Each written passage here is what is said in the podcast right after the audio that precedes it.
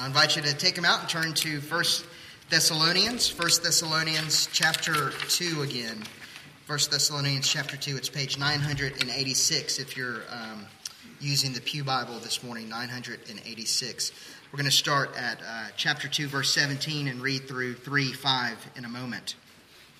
Now, last week I shared with y'all uh, one of the main complaints that you'll hear from pastors about the work of being a pastor. And this week, what I want to share with you is one of the main complaints that I hear from Christians uh, who aren't pastors, uh, primarily about the church. Uh, one of the things that you'll hear Christians say very often is, you know, uh, I don't really like church very much because I don't get very much out of it. Uh, or they'll say things like, you know, I can really get a lot out of just being with by myself in nature on a deer stand, something along uh, those lines. And every now and then I'll share. Um, I'll share uh, this story with you. I was driving in the car, and I, and this car passed me, and in the back of the car they had a bumper sticker, um, and the bumper sticker said, uh, "Nature is my church." And and for a moment I thought about that, and I thought, how terrible is it that nature would be your church? Because do y'all know how cruel nature is? nature lives by the law of, you know, the big ones eat the little ones. I mean, that's pretty much it. And if nature is your church, it tells you a lot about what people think. You know, there isn't grace or mercy in nature. So anyway, that's beside the point. That's that's one of the things you'll hear Christians say a lot of times. I don't get very much out of church, and so I don't like church. It's not practical for me. It's not useful for me. I can spend my time uh, in other ways. Now, the reason why that is such a problem well, it's covered in this passage that we're going to see today, but the reason why it's such a problem, and if you don't get anything else from this sermon, I want you to get this. You need to be firmly rooted and firmly established in the gospel of Jesus Christ. You don't just need a one time salvation experience, you need to be rooted, you need to be grounded, you need to be established in Jesus. Why do you need to be established in Jesus? Because hard times will come. Suffering will come. And when suffering comes, if you do not have the grounding in Jesus, you will be shaken and you could be blown off course completely. Now, God has given one primary means to you to not or eh, to be established and not be shaken. That's the church. That's why we're here. So let me read this for us. You'll see this in today's passage. Um, chapter 2, verses 17 through 3 5. This is God's good and kind and gracious word to you today. But since we were torn away from you, brothers, for a short time, in person, not in heart, we endeavored the more eagerly and with great desire to see you face to face because we wanted to come to you. I, Paul, again and again but Satan hindered us. For what is our hope or joy or crown or boasting before our Lord Jesus at his coming? Is it not you? For you are our glory and joy. Therefore, when we could bear it no longer, we were willing to be left behind in Athens alone, and we sent Timothy, our brother and God's co worker, in the gospel of Christ to establish and exhort you in your faith that no one be moved by these afflictions, for you yourselves know that we are destined for this. For when we were with you, we kept telling you beforehand that, that we were to suffer affliction just as it has come to pass, and just as you know.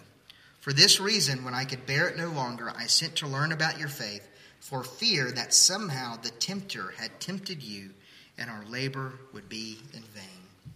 The grass withers and the flowers fade, but the word of the Lord stands forever. Let's pray and ask for his help in understanding his word. Pray with me. Father, we thank you for giving us this word today, this life giving word. And we pray that we all would receive life from it. Lord, I pray that you would proclaim Jesus to our hearts and that we would see you at work in our hearts and in our midst as a community. We pray this in Christ's name. Amen. Uh, so we have four points today. So get ready, four points. Uh, and if you're um, the outline in type, here's those four points. I'll give them to you at the beginning. First of all, Satan is real. That's the first point. Secondly, you are the glory of your pastor. Okay? Satan is real. Uh, first of all, Satan is real. Secondly, you are the glory of your pastor. Thirdly, suffering is coming. And then fourthly, you will be tempted. Okay? So, first of all, Satan is real. Uh, and before I go any further, uh, Ligon Duncan, who is one of my professors, who um, is the chancellor of RTS Jackson, um, I got this outline from him. So I'm essentially using his outline for this passage. I appreciate his uh, his sermon on this passage. And if you want to hear a good sermon on it, I'll tell you.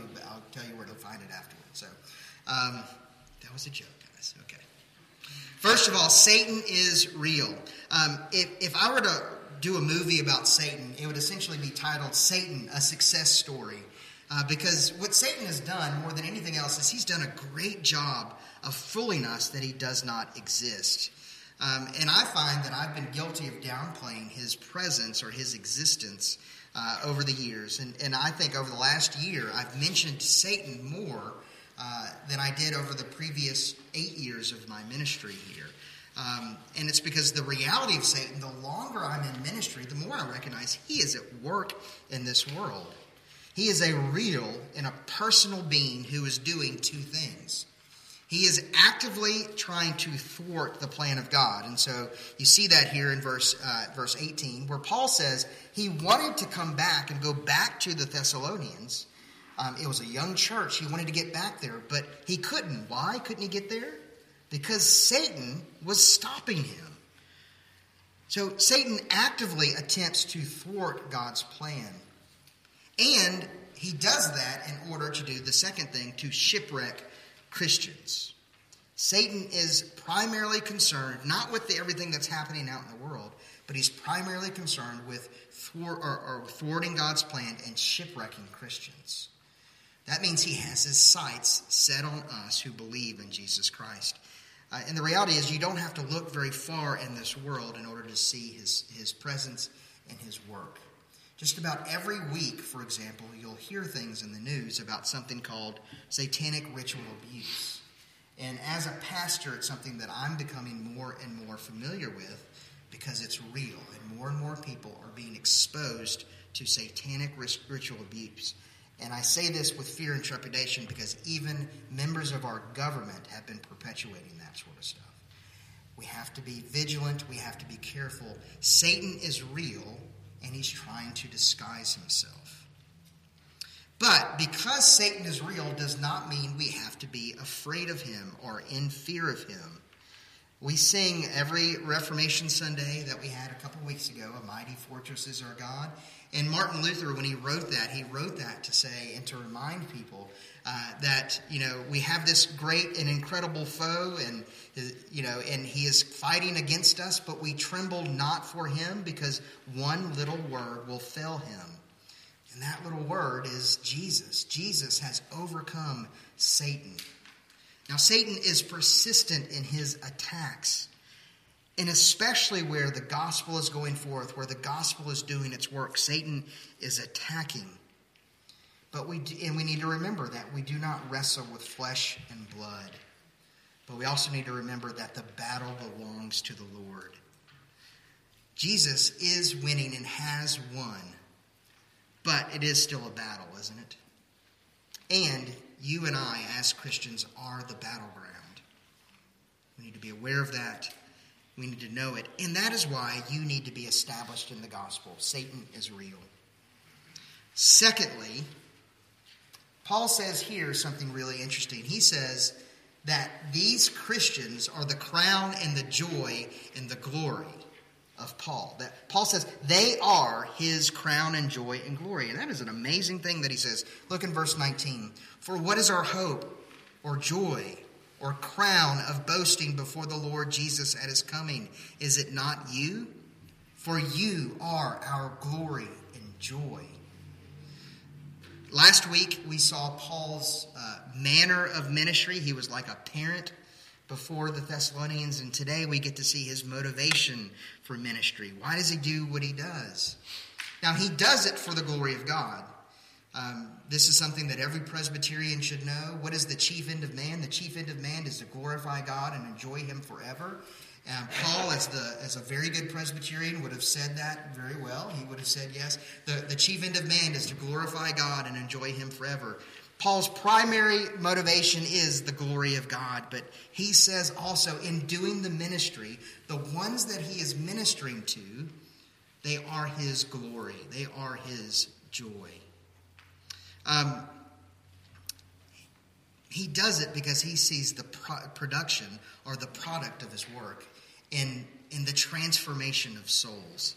People leaving darkness and going and being transferred into light um, and he says he's like a shepherd. He's like a shepherd who is working for a master, and he's shepherding the master's sheep. And then every every couple times a year, what does he have to do? He has to bring the sheep back for inspection, so that the master can make sure that the, the, the shepherd is doing his work. And that's what Paul says. He is like a proud shepherd who is presenting the, his sheep to the master.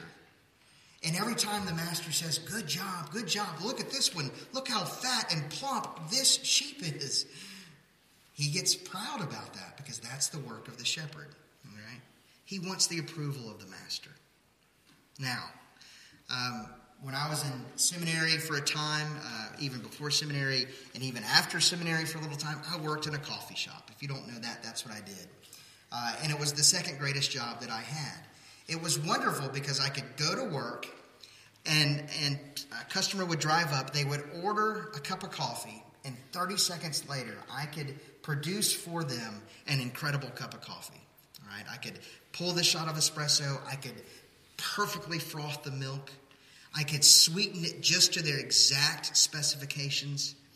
I could give them the cup of coffee, they could take a sip, and I could see right away that I had done a good job. It was a great job to have for somebody that needs the instant feedback that they are doing a good job. I loved it. Every 30 seconds, you got that kind of feedback. Um, and I was good at making lattes and cappuccinos. I was really good at it. Um, ministry is, in some ways, like that. Um, but here's the thing you are my cup of coffee. Okay? All of you that are sitting here are my cup of coffee. And I've been given the task by Jesus Christ to craft you, not into the image of the perfect cup of coffee, but into the image of Jesus Christ. That's the task that He's given to me. You know what the problem with that is? It takes a lot more than 30 seconds to make you into Jesus Christ. Some I've been here 9 years, going on 10 years. Can you believe that? And some of you are nowhere near to being the perfect cup of coffee that you need to be. But I just want you to understand something. You are my glory and my joy. You are my glory and my joy as I minister to you and I get to see the way that Jesus is the one that is transforming your heart and making you into his image.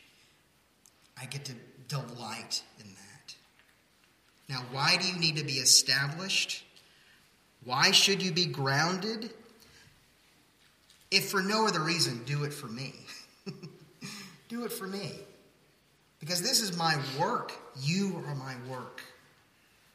And I want you to be more like Christ.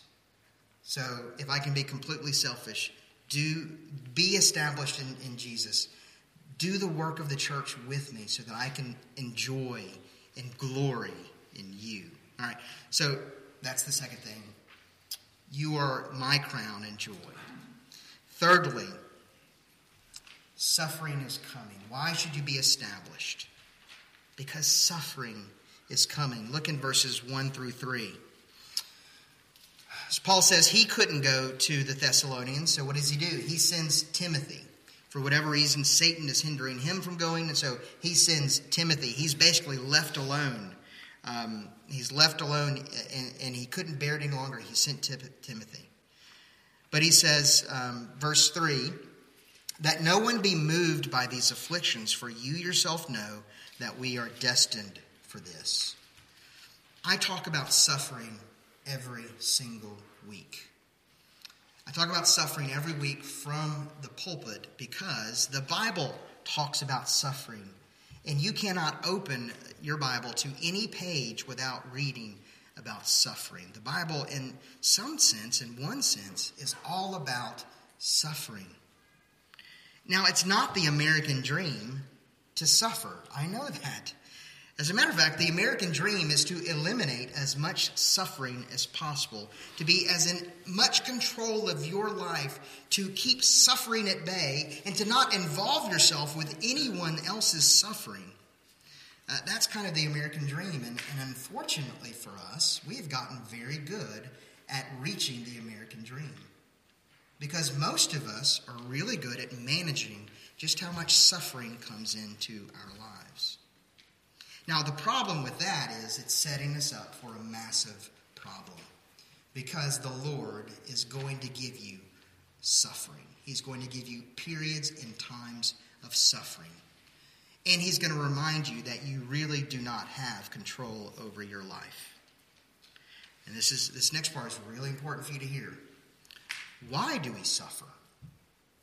Paul tells us why we suffer and why I need to talk to you about suffering so much. He does not say that, that suffering is an accident of history. He does not say that he suffers persecution. Remember, he was beaten and abused and left for dead on numerous occasions. He was arrested and all of these things. He suffered persecution. But why does he suffer? It's not an accident that it happens. It's not as though God was turned away from Paul for a moment and, and then things just happened apart from God's uh, view. And he does not say, notice, that he is persecuted or he is suffering or the Thessalonians are suffering because an evil spirit is in charge of that suffering. Why does he suffer? Look, he says, For you yourselves know that we are destined for this. You need to understand that suffering comes into your life because God wants to bring suffering into your life. Now, me saying that does not make it easier to hear. I recognize it. But Paul understood that he suffered because God was sovereign and in control over all of the events of his life. And God had appointed a period of suffering for Paul. And when did he do it? He did it before the foundations of the world. God had prepared for Paul and for every Christian times of suffering. And you and I need to suffer. Because if we don't, we begin to think things like most Americans think that we're in control, that we have it all figured out, that we are successful, that we can do it on our own. And what God does in bringing suffering into our lives is He causes us to cling less and less to the things of the world and more and more into the only thing that matters, and that's Jesus Christ Himself. God uses suffering to reveal what you're really trusting in. He reveals what you're really trusting in. He, he uses suffering to help you lessen your grip on the temporary things of the world, and He helps you to, to cling more tightly on the eternal things.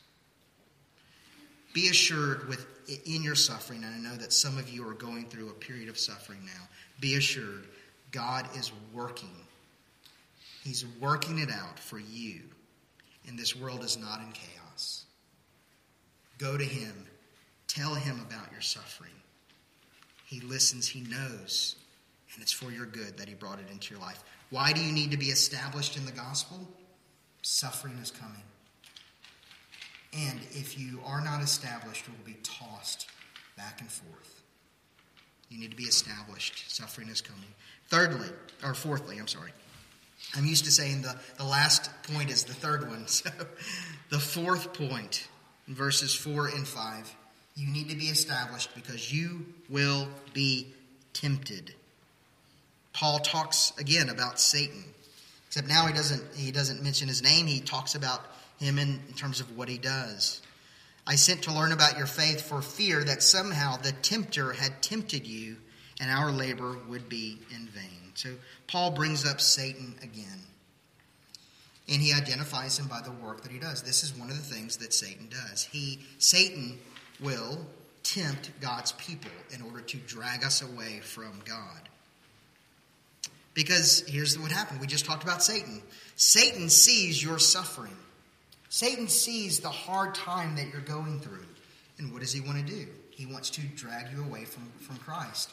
And so he will come to you and he will lie to you. He's going to lie to you. He will tell you things like this If you're suffering, God doesn't really love you. That if you're going through a hard time, you have done something wrong and you have brought it on yourself. Satan is a liar. And he will tell you that God is so weak that he can't do anything to help you. Those are three lies that Satan will tell you. And if you don't believe me, you don't have to look any further than when Jesus went into the wilderness and was tempted by Satan himself. Jesus, our Lord and Savior, was tempted by Satan. What did Satan do? He lied to him. What Satan did was he promised that Jesus could have a crown of glory without going through suffering. That's what Satan offered to Jesus. He lied to Jesus about who was really in control. He essentially said, Jesus, I have the right to give you all of the all of the, the nations of the world, and I'll just give them to you because I'm such a nice guy. That's what Satan said to Jesus. If Satan tried that with the second person of the Trinity who has existed into eternity, who is our Lord and Savior, don't you think he's going to try it with us? He is a tempter. He is trying to drag you away from Jesus Christ. So, how do you overcome the tempter? You need to be established in the good news of Jesus Christ. What did Jesus do when he was tempted? What did Jesus do whenever Satan came to him and lied to him? Well, Jesus didn't say, I'm the second person of the Trinity. I know you're lying. Get away from me. You know what Jesus did? He quoted scripture back to Satan. He actually quoted three passages from the book of Deuteronomy, from the Old Testament. Okay? You can go to the Old Testament and hear the good news of Jesus Christ. Did you know that? Jesus quoted Scripture to get rid of the tempter. How will you be established in the gospel? Well, you have to know your, your Scriptures. You have incredible resources at your disposal to not believe the lie that Satan tells you. He has given us his word. And it's in the church where the Word of God is expounded and communicated. It's through the church that you can come with fellow Christians and share your life together and hear the Word of God, to be encouraged in the Word of God, to be exhorted in the Word of God, to grow up into the full measure of who God wants you to be. In conclusion, here's the thing um, you need to know the truth about who you really are. You are not strong you are not able to do things on your own. You, you can't do it. You don't need to believe that lie about yourself. That's another lie that Satan will tell us that we can do things on our own, that we don't need help. No, the truth is, and the reason why you need to come to church is because I'm more than happy to tell you that you are a pathetic, rotten sinner every single week. I don't really like telling you that, but it's just the truth. You need to know who you really are. You're weak, you're not able to do it on your own. But Jesus is for you. That Jesus delights in you. There's one passage that I go to all over, uh, that I go over and over uh, to. Um, it's in the Old Testament. It's it's this obscure passage, um, and it's one that uh, it's hard to find because it's in the minor prophets, and I'm going to get there sooner or later. Um, Zephaniah chapter 3, verse 17.